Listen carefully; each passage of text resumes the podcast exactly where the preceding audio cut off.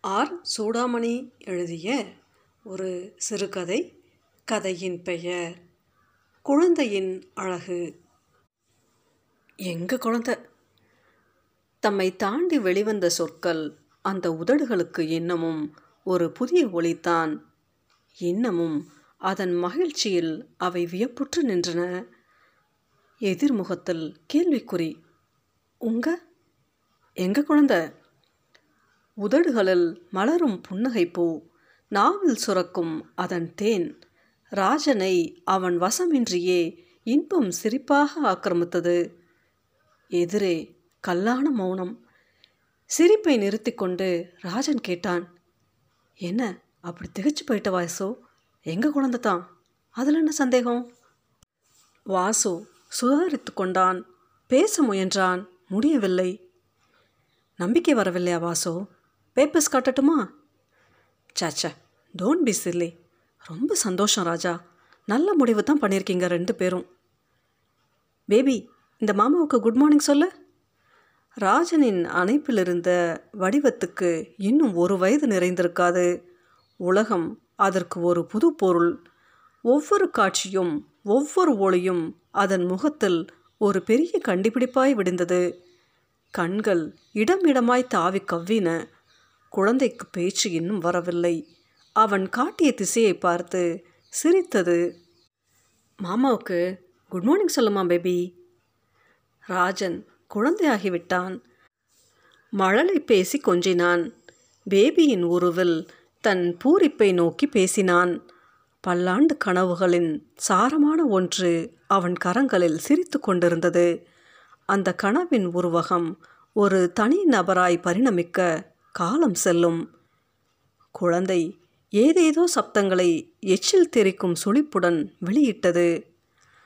அட good morning சொல்கிறாளே என் பேபி ராஜன் குழந்தையின் கன்னத்தில் முத்தமிட்டான். எங்கே மாமாக்கு ஒரு முத்தம் கொடுப்பாக்கலாம் வாசு திடுக்கிட்டு லேசாய் பின்வாங்கினான். நண்பன் நீட்டிய உருவம் தன் மீது உரசி விடுமோ என்று முகம் கூசியது. ராஜன் அவன் நண்பன் தான். அதற்காக நிஜமாகவே ராஜனின் குழந்தையாயிருந்தால் பிரச்சனை இல்லை. வாசு வழிய சென்று தூக்கி கொஞ்சுவான். இதுவோ எங்க குழந்தை? அப்படித்தானா? அவ்வளவு சுலபத்தில் அமைந்து போகிற உறவா இது? ஆம் என்று வலியுறுத்தும் நண்பனின் இந்த ஒளிமுகம்தான் எத்தகைய புதிர்? வேணாண்டா பாவம் சின்ன குழந்தை தொந்தரவு பண்ணாத. இதில் தொந்தரவு என்ன? ஆனால் பேபியை சட்டென்று தலை சாய்த்து ராஜனின் கழுத்தில் புதிந்து கொண்டது. அட என்ன வெக்கம் இதுக்கு பாத்தியா? உனக்கு மாமா வேணாமா? அப்பா தான் வேணுமா?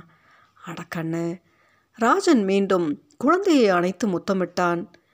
பிறகு உட்கார் வாசோ என்றான். இருவரும் உட்கார்ந்தபோது ராஜனின் மனைவி உள்ளே இருந்து வந்தாள். சந்திரா நம்ம பேபியை வாசுவுக்கு காட்டிக்கிட்டு இருந்தேன். எங்கள் பேபி ரொம்ப அழகா இல்லைங்க? என்றாள் சந்திரா கணவனின் நண்பனிடம். பதிலை அவள் எதிர்பார்த்ததாய் தெரியவில்லை. ராஜன் இந்த கேள்வியை ஒரு சாங்கியமாக கூட கேட்கவில்லை என்பது வாசுவுக்கு நினைவு வந்தது. தங்களுடைய குழந்தையின் அழகை பற்றி இருவருக்குமே சந்தேகமில்லை போலும். அவர்களுடையது குழந்தை. இருங்க காஃபி கொண்டு வரேன் என்று சந்திரா மறுபடியும் உள்ளே போனால் நண்பர்கள் உரையாடினார்கள். ராஜனின் வாய் யந்திரமாய் பேசியது. ஆனால் கண்கள் பேபிக்கே அர்ப்பணம். கரங்களுக்கு அந்த பூஞ்சதையே ஸ்பரிச சுகத்தின் எல்லை. விருந்தோம்பலை முடித்துவிட்டு சந்திராவும் வந்து உட்கார்ந்து உரையாடலில் கலந்து கொண்டாள். பேபி அம்மா கிட்ட வரியா? என்றால் சிறிது நேரத்தில் குழந்தையை நோக்கி கரங்களை நீட்டியவாறு பேபி தலை நிமிர்ந்து அவளை பார்த்து சிரித்தது. சந்திரா குழந்தையை ராஜனிடமிருந்து வாங்கினாள் அது அவள் உடம்போடு ஒட்டி கொண்டது அப்பா அம்மா ரெண்டு பேரையும் நல்லா புரிஞ்சு போச்சு பேபிக்கு என்று சந்திரா அதன் அடர்த்தியற்ற செம்பட்டை முடியை மெல்ல தடவி கொடுத்தாள். பின்ன பேபி குட்டிக்கு டாப் ஃப்ளோர் நல்ல கெட்டி இல்லை ராஜன் உல்லாசமாய் குழந்தையின் மோவாயை ஒரு விரலால் தொட்டு கிளுகிழு பூட்டினான் கிளுகிழுத்து சிரிக்கும் குழந்தையை அணைத்து கொண்டு சந்திராவும் சிரித்து ஆமாம் கெட்டித்தான் அம்மா மாதிரி என்றாள். ஏன் அப்பா மட்டும் மக்கோ பாத்தியா பேபி அம்மா எப்படி அப்பாவை திட்டுறாங்கன்னு? அம்மா கிட்ட இருக்காதே இங்கே வந்துடு என்று கரங்களை நீட்டினான் ராஜன். சந்திரா பேபியை தன்னோடு அழுத்திக்கொண்டு ஆசையை பார்க்கல இத்தனை நேரமாக உங்கள்கிட்ட தானே வச்சுருந்தீங்க? இப்போ தான் நான் வாங்கிக்கிட்டேன். ஏதோ சாக்கு சொல்லி உடனே திருப்பி எடுத்துக்கடனமாக்கும் நீங்களே பாருங்கள் மிஸ்டர் வாசு உங்கள் ஃப்ரெண்டு சேர் அக்கிரமத்தை. என்றால் உல்லாசமாக வாசு அந்த தம்பதியை மாறி மாறி பார்த்தான். இரு முகங்களிலும் மென்மையும் பாசமுமான ஒரே பாவனை. நாற்பது ஆண்டுகள் ஒன்றாக சேர்ந்து வாழ்ந்ததால் கணவன் மனைவியரிடையே ஒரே மாதிரி முகபாவம் உருவாகிவிடும் என்று சொல்வார்கள். நாற்பது ஆண்டுகள் வேண்டாம். ஒரு குழந்தை போதும். அந்த ஒற்றுமையை உருவாக்க என்று இப்போது தோன்றியது. குழந்தை. எங்கு குழந்தை என்கிறார்கள்? இவள் அம்மாவாம். இவன் அப்பாவாம். பற்பல வைத்தியர்களின் தொழில்முறை தீர்ப்பு ஒரு பொருட்டே இல்லை என்பது போல் உடலுக்கு ஒரு கற்பம் அவசியமே இல்லை என்பது போல் எங்கோ விழுந்த ஒரு வித்து ஏதோ ஒரு விடுதியில் ஒதுங்க அது இங்குத்தான் அது எமக்குத்தான் எனும் அங்கீகாரமே எல்லாமாய் விளங்க முடியும் என்பது போல இவ்விரு முகங்களில் புலனாகும் இந்த சாதனை இந்த மகிழ்ச்சி. எப்படி முடிகிறது இவர்களால்? சிறிது நேரம் மூவரும் உரையாடலில் தொடர்ந்து ஈடுபட்டார்கள். அரசியல் சினிமா இலக்கியம் குடும்பம் ஆஃபீஸ் சமூக நிலவரம் என்று பல்வேறு பொருட்களை பேச்சு தொட்டு சென்றது. சந்திராவின் மடியில் பேபி தூங்கிவிட்டது.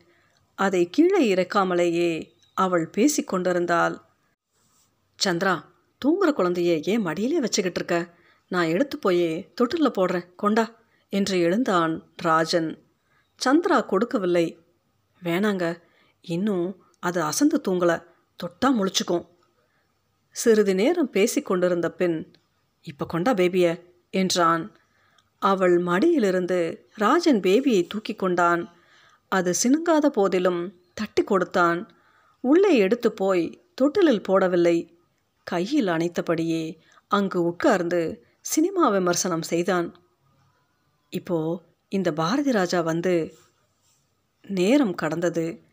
சினிமாக்கள் அக்கு அக்காக பிரித்து அலசப்பட்டன. தொட்டிலில் போட போகிறேன்னு சொல்லி எங்கிட்ட இருந்து வாங்கிக்கிட்டீங்களே. போடலைன்னா இப்படி மறுபடியும் எங்கிட்ட கொடுங்க. ரொம்ப நேரமாக வச்சுருந்தா உங்களுக்கு கை நோகும் என்றாள் சந்திரா. இப்போ தான் அசந்து தூங்க ஆரம்பிச்சிருக்குது. அசைக்க வேணாம்னு பார்க்குறேன் கொஞ்ச நேரம் இப்படியே இருக்கட்டும் சந்திரா. உனக்கும் கால் மறத்து போகும்ல? ஒரு மணி நேரத்துக்கு பிறகு கடைசியில் வாசு வீட்டுக்கு கிளம்பிய போது கணவனும் மனைவியும் வாசலுக்கு வந்து விடை கொடுத்தார்கள். இப்போது பேபி சந்திராவின் கரத்தில் இருந்தது. இன்னும் உறக்கம் முற்றிலும் தெரியாத கண்களை கொட்டியது. அந்த வீட்டில் ஒரு தொட்டில் அவசியமே இல்லை என்று வாசு நினைத்து கொண்டான். மாமாவுக்கு டாட்டா சொல்லுமா பேபி?